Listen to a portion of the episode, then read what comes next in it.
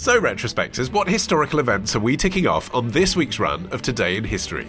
Well, on Monday, it's the anniversary of kids' classic The Very Hungry Caterpillar. On Tuesday, how Roquefort became the cheese of kings. On Wednesday, we meet the Jobs and Wozniak of the eighteen hundreds. On Thursday, the history of the Y M C A, from the City of London to the Village People. And on Friday, the edgy musical that made Grease the word. We discuss this and more on Today in History with the Retrospectors. ten minutes each weekday, wherever you get your podcasts. Before history is written, it's played. Before it's frozen in time, it's fought one shift at a time. Before it's etched in silver, it's carved in ice. What happens next will last forever. The Stanley Cup Final on A B C and E S P N Plus begins Saturday. Now's the time to save thirty percent on wedding jewelry, only on Blue Nile dot com. Make sure your wedding ring is the one with your pick of diamond and lab-grown diamond bands, all hand-finished and graded for excellence. Or surprise her with something blue she'll love for life, like a stunning pair of sapphire earrings. Blue Nile's jewelry experts are available twenty-four seven to help, from fit questions to style advice. Right now, get up to thirty percent off at Blue Nile dot com. Blue Nile dot com. Welcome to For Formula One's Sake, the F one podcast that has complete control of its microphones. Meow. Meow. Meow. Meow. Welcome to For Formula One's Sake, the F one podcast that is excited about this episode as Kimi was to win his first Grand Prix in five years. Yep. Welcome to For Formula One's Sake, the fake cowboy outfit of F one podcast. Worst race suit mm-hmm. ever. Welcome to For Formula One's Sake, the F one podcast that, like Esteban Ocon and Kevin Magnussen, is well used to being kicked out for consuming too much liquid. That's booze in our case. I just want to clarify that. Thank you. Because I suddenly Thank thought, you. hang on, no, that could be misconstrued. I'm G. Grez, and today from sunny West London, we are going to talk about the U S Grand Prix, where Lewis Hamilton wrapped up his fifth world title, except he didn't, and Kimi Raikkonen won the race. What? We'll talk about strategies, calamitous overtakes, misjudged fuel flow, and whether Roman Grosjean can make it to the end of the season without being banned. Again, that's all to come. Joining me is a motoring journalist who last week explored the third oldest city in the world. It is Phil Tromans. Hello! What, what a claim. Uh, yes, I went to uh, Matera in southern Italy to drive a Lamborghini. How was it? The city or the car? Both. Car, pretty good. If you like an S U V with Lamborghini flavour. Oh, that's expensive. If you like old cities and don't mind walking up a lot of steps, Matera. Phil, this Lamborghini, you said it's an S U V. Yes. Why? Because everybody wants S U Vs around the world these days, particularly markets like China, the Middle East, Russia. They all want S U Vs. And uh, so everyone's going, oh, I think we should make an S U V. So I suppose you're right. It's quite handy to get a body out of an embassy, isn't it? And alongside him, well, it's not actually alongside, down down a phone line, is a man who's been up since yesterday. It's Terry Saunders. Hi, everybody. Yes, I am, for once, actually literally phoning it in, as well as my normal performance. I am in my flat because I'm too tired to come across London because I had to get up at half past four this morning to go to work, and I've got to get up tomorrow at half past four again. And frankly, I'm exhausted. And yeah, I know that some people listening have got kids or maybe have jobs where they have to get up at this time most of the time. But sorry, I'm used to a kind of podgy, cosy life where I get up at about ten o'clock. And frankly, this is killing me. How long have you got to do it for? Just two days. Right, right. Unbelievably slack. Uh, Chica, have you been up to anything lazy? Uh, well, actually, you could say I have. Oh. Um, over the weekend, I uh, developed the bug that everyone seems to have, the projectile vomit bug. Oh, look, well, I'm glad I'm in the same room as you. Yeah, yeah, well, you know, especially as I clean that microphone with my saliva. Remember the yeah. rules we've got on this podcast. You're only allowed one hundred five kilograms of projectile vomit per show. So, yet again, let's ham-fistedly throw ourselves into an overtake, crash into someone and spin off hopelessly at Listener's Corner. Yes, it's another episode of the wacky adventures of Sebastian Vettinardo. Faced with yet another must-perform race, the finger-waggling doofus once again spanned it completely on lap one, crashing into Daniel Ricciardo and disappearing into a cloud of tyre smoke. So, James Knight said, seems like Maldonado-itis, where he just can't stop smacking into other cars. Every time Seb gets within three miles of another car, he just latches himself onto them like a disease. It's pathetic. Learn how to race or give Kimi the seat for next year. Craig Howard says, with all of those spins, I think Seb might be on Strictly next year. Yeah. Oh, that's good. Uh, Craig Thurston has a theory. Vettel clearly only hit Ricciardo's car because of the stupid cowboy boots and jeans overalls Red Bull went with, and it was clearly justified. Lots to unpack there. Should we start mm. with Vettel? That was the story of his season, basically, in, in one corner, wasn't it? Absolutely had to perform to keep his already slim title hopes alive. Didn't. Messed it up before the race even started by speeding under a red flag and getting a three-place grid penalty. Stupid. Then... didn't have a brilliant start, but had an okay start. Tried to make up a position. I think literally the first overtake he tried, he crashed into Bernardo, uh, crashed into not Bernardo, who's got he's on the mind. He crashed into Ricciardo and spun, thus even further screwing his race, which is ridiculous because when you look at how the race panned out and the performance of the Ferrari and the Mercedes, he could have won that race. I mean, I can't even begin to describe how rubbish Vettel is when it comes to starting a race. We're going to hear a lot about Verstappen today, I'm sure. Whoop-de-doo. But Verstappen drives a Formula One race like someone on an Xbox who just kind of overtakes everyone on the first lap and is suddenly in the lead. And Vettel drives a Formula One race like someone who starts an Xbox game and realises that the controller's set up wrong and just kind of hmm. goes, oh, it's, just, it's not working. And that's what he does. He's just, I don't understand. How does he spin so easy? It was ridiculous. It's the same as the we were all discussing in Japan when he crashed into him and somehow defied physics and he spun even though he was the one that punted into somebody else. And exactly the same thing happened again. Maybe uh, the Ferrari's no got too much spin force. Yes, that could be I it. Mean, spin force. Raikkonen didn't spin, so... No, he won. More on that later. Yes, indeed. Should we, should we also discuss the Red Bull outfits? Did you see I them? didn't hate I them. Did what? I just thought, you're going to look back on that in... one week's time and just think, what the hell was I doing? It was particularly funny when Ricciardo was out and had yeah. got out of the car and was walking along and was clearly absolutely furious that his engine had failed yet again, but yeah. was dressed as sort of Woody from Toy Story. And then uh, at the end, uh, Verstappen said, oh, my boots have broken. You yes, think, Verstappen that... broke his boot. There's a snake in my boot. It would have Terrible. been better if Liberty had paid for like a little kind of mariachi band to follow Ricciardo when he was out oh, of the car. They, I hope they have mariachi outfits at um, at uh, Mexico. Yeah, or just have just have like some. I know that'd be better. When the car conks out, as it inevitably would, we'd all know. There should be like just some line dancing behind him, so and just copying his moves. So when he punches a hole in the wall, like twenty people behind him also punch a hole in the wall. Yeah, which he apparently did. An actual hole? Yeah, Christian Horner said he punched a hole in the door in the motorhome. Oh, wow. That's I not mean, you like, can understand it. I, I mean, that's, imagine him doing He must that. have more D N Fs through mechanicals yeah. than anything else this year. I haven't got them in front of me, but... But that's I mean, toxic masculinity, Phil. You don't need to punch a hole in a wall because you're pissed off. You could just write a poem. I'd like to see that. That's what Raikkonen's been doing with his haikus. The sound of F one cars has been much discussed ever since V tens became V eights and then V sixes. But at Austin, the oral magic was back. Ross Middleton says, fair play to whichever Texans spurred on by their piss-weak American beer, somehow got on the mic of the world feed and started making meow noises. Almost Partridge-esque. It was brilliant. And now it was I the best thing this, this year. Yeah, uh, it's a shame you missed it because basically out of nowhere. And I thought initially it was just on the Sky feed. Somebody was just, you just hear in the background as, as Crofty and Brundle are commentating. Somebody mm. going meow meow meow meow meow meow. Was it funny or annoying? It though? was funny because it, it only lasted for about oh, a minute and a half, if that, before it's somebody clearly realised which mic it was and turned it off.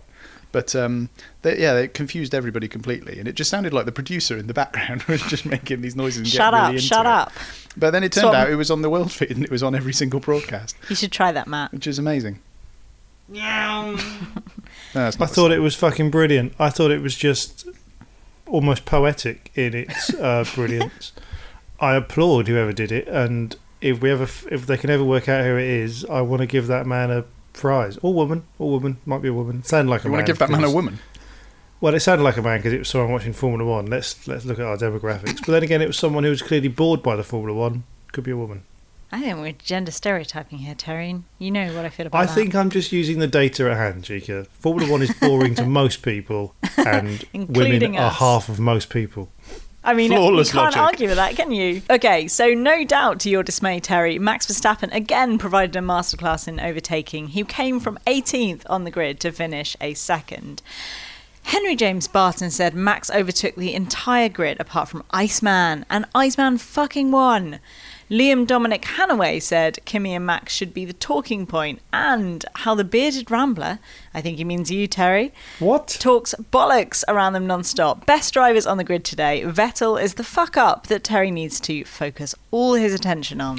Firstly, yeah, I don't like being told what to do, so this is already riding me. Secondly, bearded rambler, don't know why, but the image that I get there is that I'm walking through a field with just my beard and no clothes on, which I'm kind of fine with.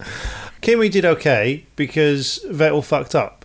If Vettel hadn't fucked up, Kimi would have been embarrassingly told to let him through. So, yeah, let's take that. Secondly, Max is...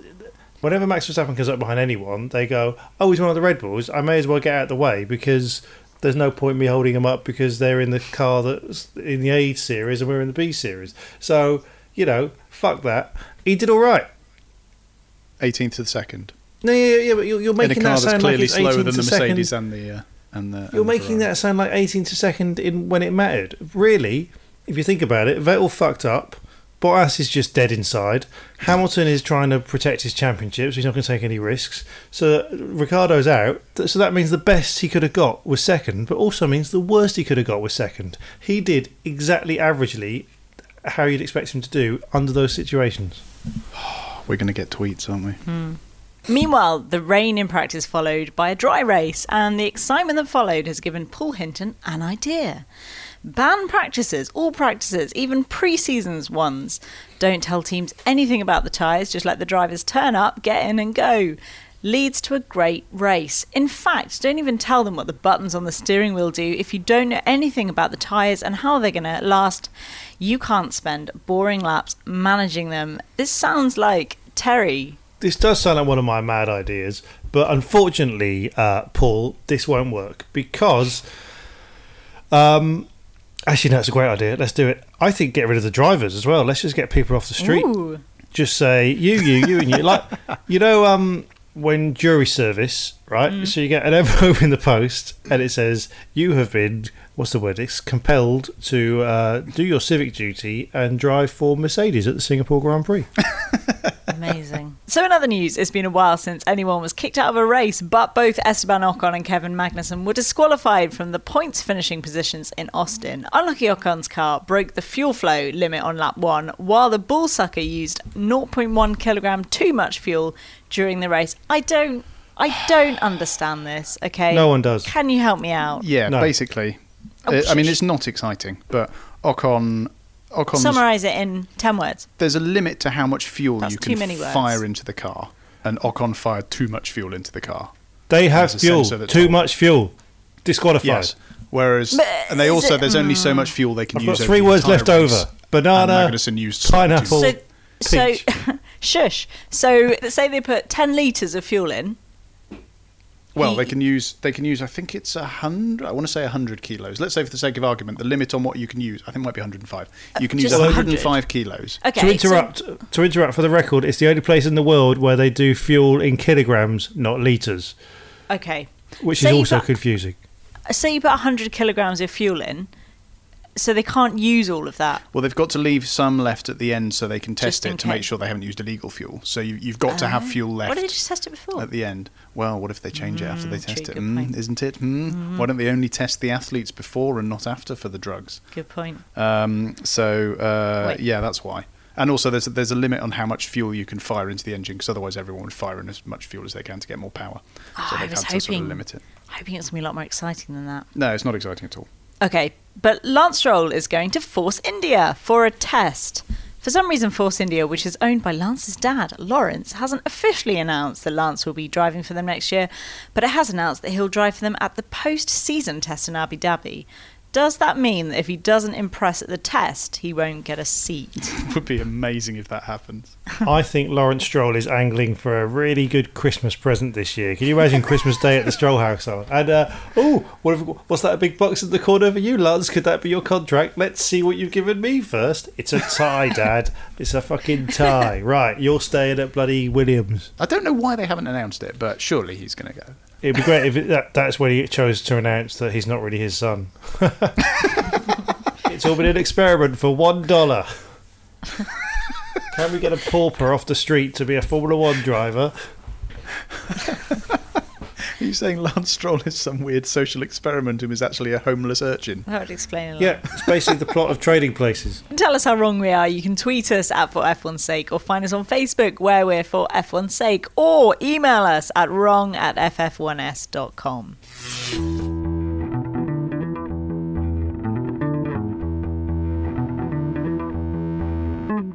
So now time for the teams. Ferrari. So Raikkonen's won for the first time since he was at Lotus in twenty thirteen, which was, of course, one hundred thirteen races ago. I'd love to be the person that had to sit there and count that. And oh, he's you know, the some old... people fucking love to do that. They'll do it for free. They'll just do it just well, I, for the fucking fun of it. Wasn't expecting to be paid. Anyway, the oldest winner since Terry's idol slash god, Nigel Mansell, in nineteen ninety-four. Yes. He said he was pretty happy, but... he said there's probably some people that are happier than him. Admitting to being a bit happy is is probably a season highlight for me. Uh, Vettel got a penalty, as we said, for ignoring a red flag in practice. Collided with Ricciardo at the beginning. You've got to admit that we all have a soft spot for Raikkonen. Speak for yourself. No? Meh. Oh, I love him. I meh him. I love him. There we go. He's occasionally amusing and then in equal parts just like, oh, for fuck's sake, man, just get yourself together and do your job. Oh, I mean, I'm totally sick of the memes of, oh, isn't he grumpy? I don't give a shit. And I'm totally sick of his lacklustre performances in the last ten years. But I like him, and when he's good, he's a good driver. I just wish there was more good drivers. I don't think we should be... I don't think we should be wanking him off because he's won a race in the dominant car. Like, there's two cars that could win races this year, and he's only managed to win one. That's actually pretty shit, and he's still quite shit this year. He just did well today, yes, this weekend. Well done to him. I'm glad he got a race win, but frankly, he's over the hill for that Ferrari. I mean, I will, I will give him some kudos for being very old, though. He's actually older than me, and I think older than you as well, Terry, is he not? Yep. Uh, so but that he's, he's means we form- still have a chance. I mean, Terry's a Formula One driver. Yeah, well, you know, there but for the grace of God. Mm, we we couldn't do go karting, so. Well, Terry's retired, but I'm still I'm still in the game, which makes me think I could still win an F one race uh-huh. if I was just uh-huh. good enough, you know, better. Mercedes. So in the opening stages, Hamilton lost his lead to Ferrari sidekick Raikkonen in the first lap. Uh, both Mercedes had dodgy slash potentially sabotaged tyres, I made that bit up, and of course the tyre strategy didn't work. Hamilton had to pit, which is where it all went wrong, and then Bottas was struggling at the end. W- were tyres the only thing that caused the race to go wrong? If it wasn't for the tyre cock-up, would Hamilton have won? Maybe. That's not the answer, yes or no. If, well, with Vettel still ballsing everything up. I mean... at the beginning of the race, when the safety car, the virtual safety car came out, and Hamilton dives into the pits and Ferrari did nothing, I think we were all like, well, Ferrari have cocked it up again. Golden rule of uh, virtual safety car is pit, for God's sake. But as it turned out, it was probably a bit too early. Mm. And it meant that Hamilton committed himself to a two-stop. And then there was all sorts of sort of faffing around when they tried to figure out how long to leave him out. And it's the whole getting him on faster tyres versus it being a hard track to overtake on, and so track position's more important. But didn't they choose uh, the wrong tyres? Well, they didn't. They uh, they didn't have a choice because they. Uh, some people were going, "Oh, why didn't you go on the softer tyres mm. with the faster tyres?" Was it? Was but it? They had. But he hadn't got any left. He'd already used them all. Uh, because wasn't it Verstappen was the only one that used that? He had a slightly different comeback because he was starting at the back. He had um. a free choice on tyres, and he started on the um, on the the harder of the compound tyres, so that he could just blat his way through and stay out for ages, I think. Smart. Um, anyway, it worked. But uh, yeah, it was one of those things where in retrospect it didn't it didn't work. But I'll be honest, at the time I thought Ferrari had cocked it up. And it was only later on where I was like, oh no, they've played a masterstroke. Well, it wasn't just you thinking it. The commentators also say, oh, they've cocked up. And the thing is, you you watch Formula One with commentary because you go, these people are experts, they know what they're talking about. And it was like when in Bake Off, you know how they show someone cocking up in the first challenge and you just go, they're going home, it's editing, you know, they're, they're planting the seed that they're going to go mm. home.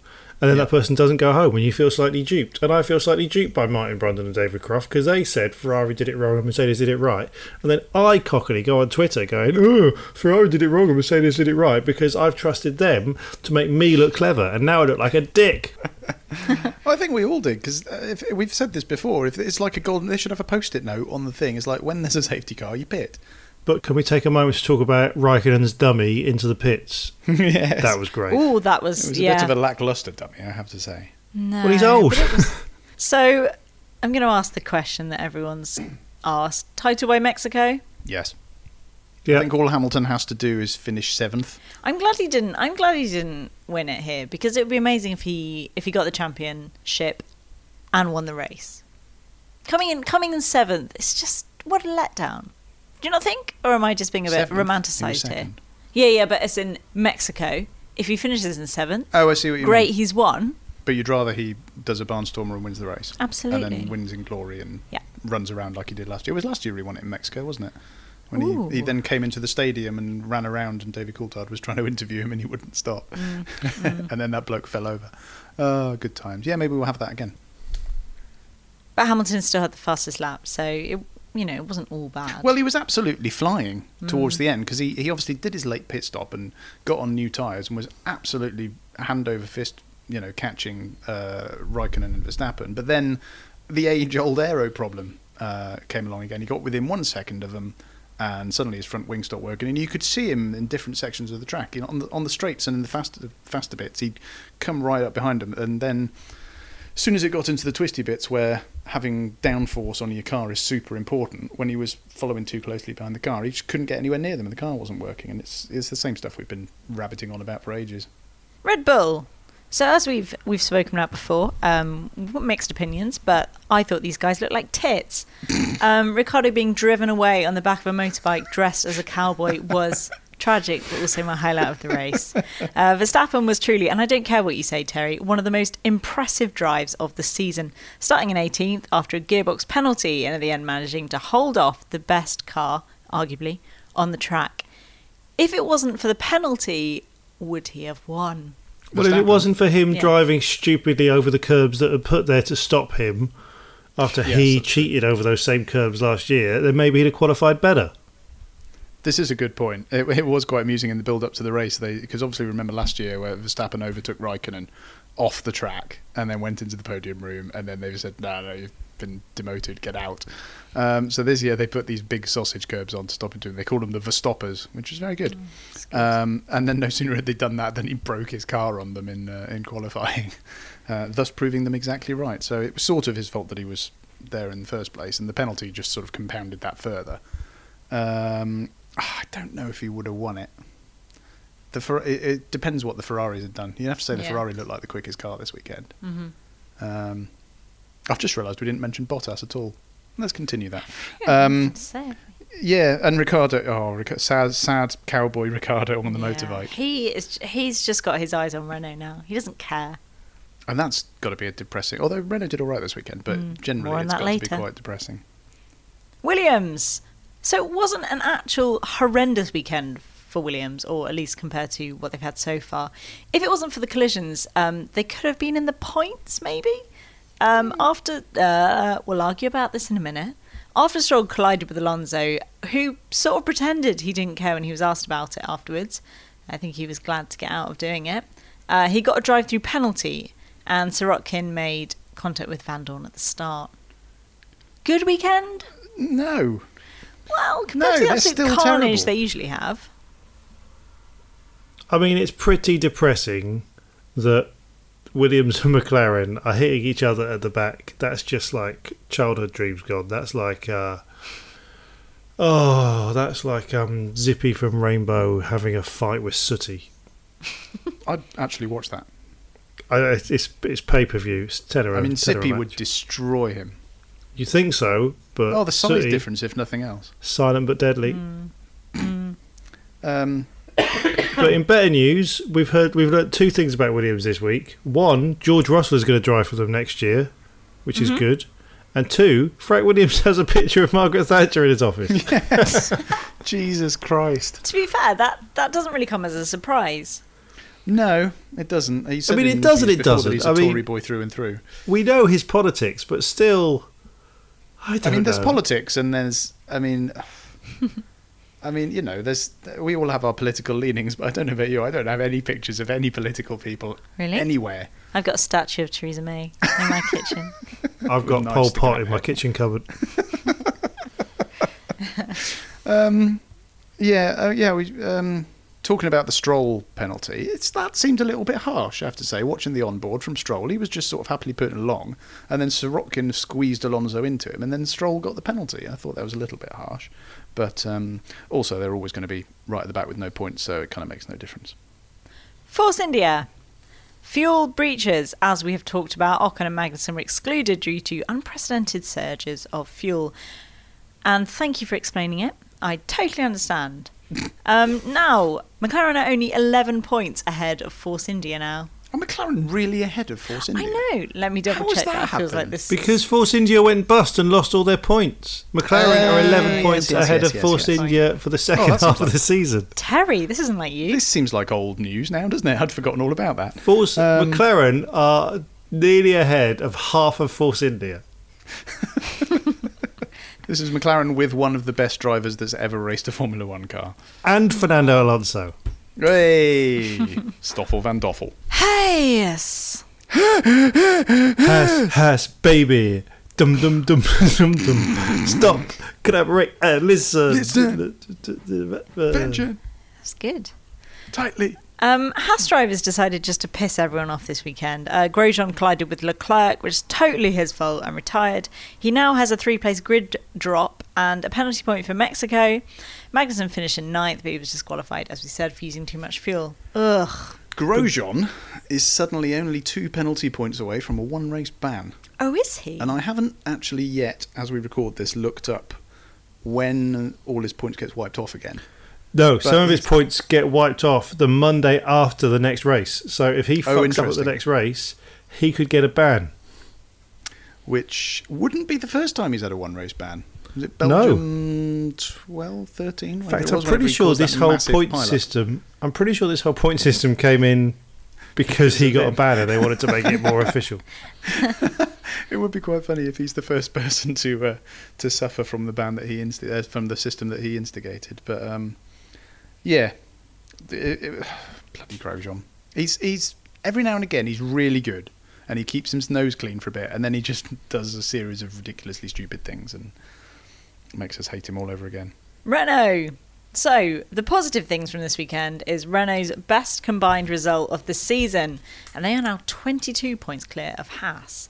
Negative things, Sainz needs to learn the rules. He was handed a five-second time penalty for exceeding track limits and gaining an advantage. The Sainz thing seemed also a little bit harsh, having watched a replay of it, and it didn't look anything more than a lot of people had been doing all blooming weekend. I seem to remember in qualifying quite a few people were getting their times deleted for going off the track at one particular corner, but then going off the track the other corners were absolutely fine. But um, he was the only one actually penalised. Yes, and I thought that was a little bit harsh again. I thought, was it Derek Warwick in charge of the stewards this weekend? Was was doling out punishments left, right and centre.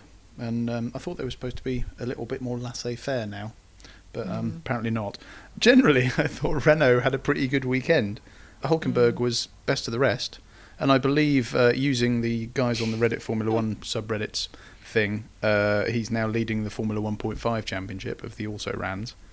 Maybe they've turned themselves around. Maybe Ricciardo's not got an absolutely doomed year next year.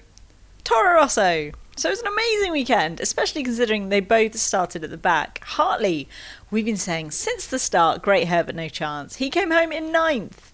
Um, admittedly, I, I love his hair. But this is because, obviously, of qualifications. But when he took that helmet, helmet off and shook out his blonde locks, all of that was forgotten.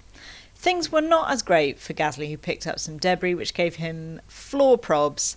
But are we excited about these Honda engines? No. No? Yes. I mean, less, I was excited. I mean, they were less crap. After seventeen years, their engines are finally as good as the worst engine on the grid. That's cause for celebration. Of sorts. I mean... Mm, is it I, Red Bull having them next year? Yes. Okay. So... This is good. Would they be pleased with I that? I mean... Mm, I still don't think they're as good as Mercedes or Ferrari or Renault. So they're still the worst engine out there. Is that a cause for excitement? I mean, maybe. Although there was a there was um uh, an accidentally recorded conversation that Gasly was having with Perez at some point over the weekend, which somebody transcribed using lip reading or something, which suggested that Gasly was going, yeah, the Honda engine looks really good for next year, and we've, they've got a big power upgrade. But oh, I don't know. I'll believe it when I see it.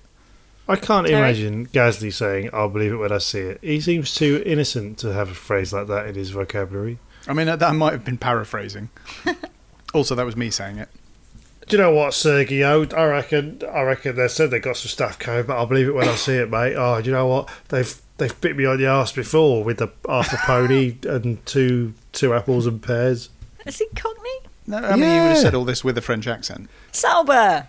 Uh, Leclerc made contact with Grosjean, but he doesn't care. Next year is going to be amazing. This year is just work experience where he prints stuff. In this race, the metaphorical printer broke and he D N F'd. Ericsson got points. Because of disqualifications? That doesn't matter. He's got relegated from his own team. It's not like he's gone to a big team and he's at the back of the carriage. He's in, well, exactly. He's he deserves a point He's been relegated in the team then. He's still in. They're only keeping him because his backers brought a load of money to the team. Terry? Oh, I don't know. They just still look like the Williams and I still get confused after a year. Can they please paint their car a different colour next year? That's all I care about. Okay, McLaren. Honestly, other than Alonso being hit by Stroll, I didn't saw anything that McLaren did. Vandoorne came home in eleventh. Anything happen? No. There was that one bit of team radio where Vandoorne was told that he'd been off the track limits like three times and another time was going to get disqualified or something. And the voice coming back was just a man who is given the fuck up. It's just like, I don't care. Disqualify me. I don't want a beer anymore. Well, he's confirmed, hasn't he, now that he's going to Formula E. According to friend of the podcast, Jack Nichols, it's the, the the happening series of the moment. Others might say that it's where Formula One drivers go to kill their careers, but...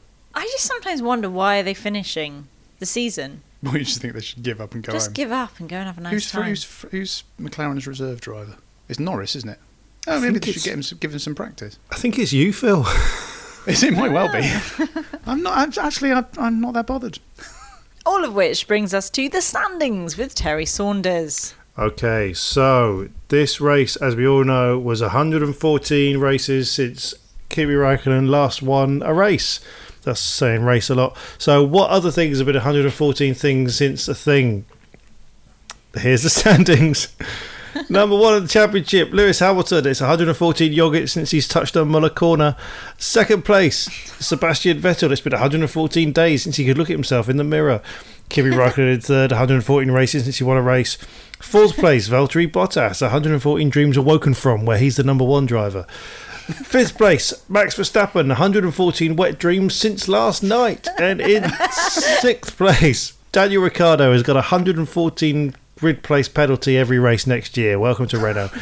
Seventh place, Nico Hülkenberg is one hundred fourteen years away from his first podium, where he'll race as Nico Hülkenberg.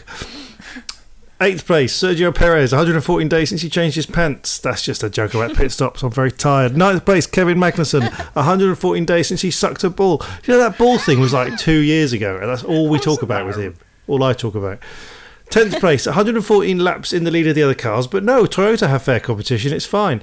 eleventh place, Esteban Ocon, one hundred fourteen meetings and no job. twelfth place, one hundred fourteen races until he gets a McLaren they can get on a podium, that's Carlos Sainz. thirteenth place, one hundred fourteen points on his licence. fourteenth place, there's one hundred fourteen animators working overnight to make him move, that's Pierre Gasly. I realise I've merged this into just things that say one hundred fourteen. Charles Leclerc is fifteenth, and there's been one hundred fourteen commentators who have said that he is Monagee since he was last uh, in Monaco. sixteenth place, Stoffel Vandoorne, one hundred fourteen T-shirts of ours in an incinerator in Reading. seventeenth place, Marcus Ericsson, one hundred fourteen seconds till he checks his phone to make sure it's plugged in. No one's calling you, mate. eighteenth place, Lance Stroll, one hundred fourteen points on the NASDAQ. Don't know what that means. Uh, nineteenth place, one hundred fourteen separate curses for Brendan Hartley. And in twentieth place, Sergei Sirotkin, one hundred fourteen is his K G B number. uh, I, Terry, that was really good. That was very funny. Thanks. It was um, a good one, wasn't it? I really liked yeah, it. Yeah, yeah, it was good. It was one hundred thirteen uh, races since you last won. Well, fuck everything. The Constructors' Championship. Now, we know that Mercedes are pretending they don't have them, but they've definitely got a bunch of five-time world champion T-shirts in a box somewhere. So what else have the teams got gathering dust? In first place, Mercedes with their T-shirts. In second place, Ferrari. Oh, hang on, our celebratory T-shirts have still got a Marlboro written on them. Third place, it's Red Bull. They they made a special ceremonial cowboy booty shoey for Ricciardo. That didn't go very well. Fourth place, Renault. Our T-shirts just say, sorry, Daniel. Fifth place, Haas. We've had the one race plan T-shirts ready for Grosjean all year. Will we finally get to use them in Mexico? Sixth place, McLaren. Our T-shirts simply say why.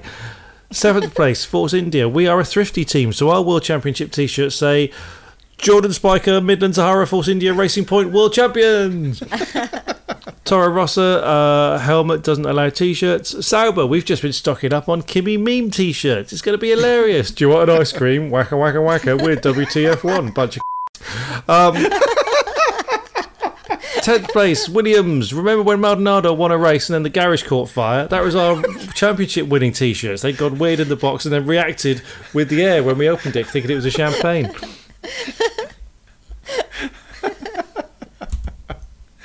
uh, hi to W T F one if you're listening.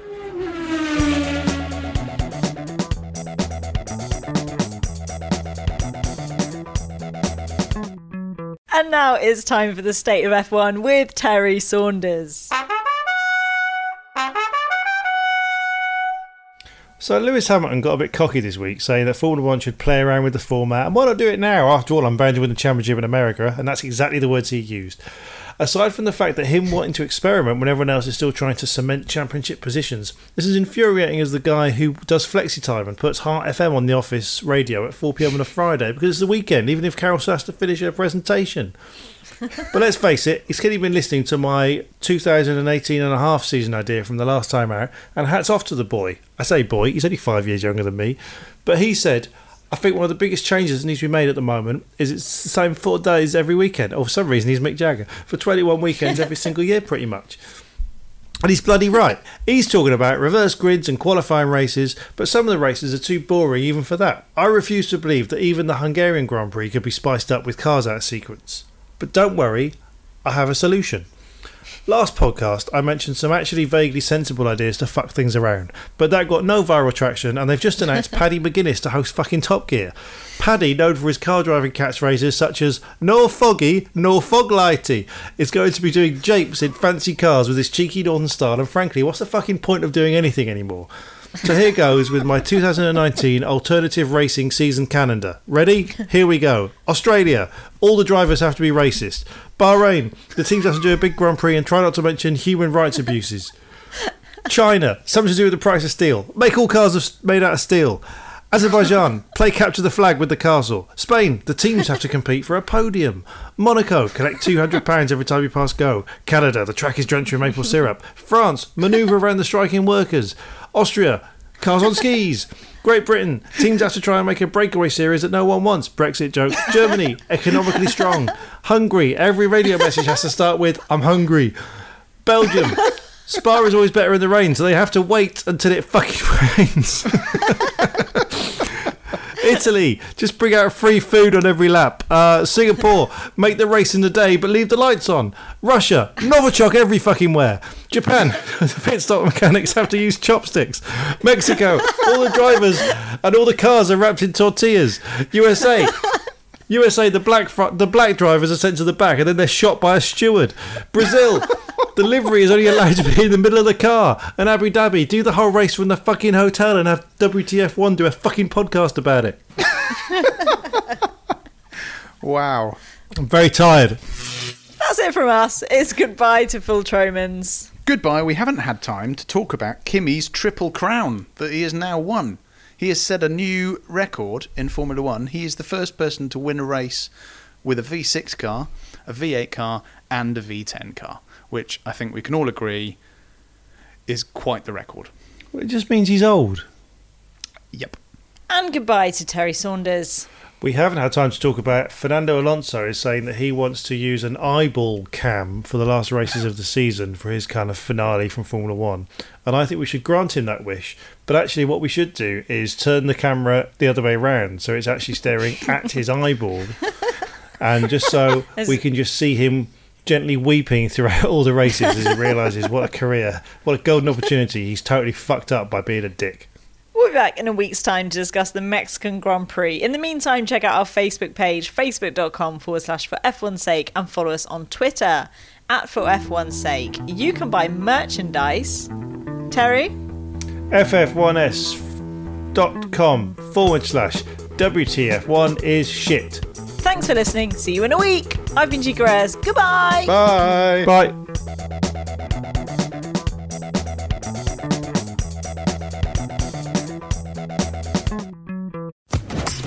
Social Podcast Network.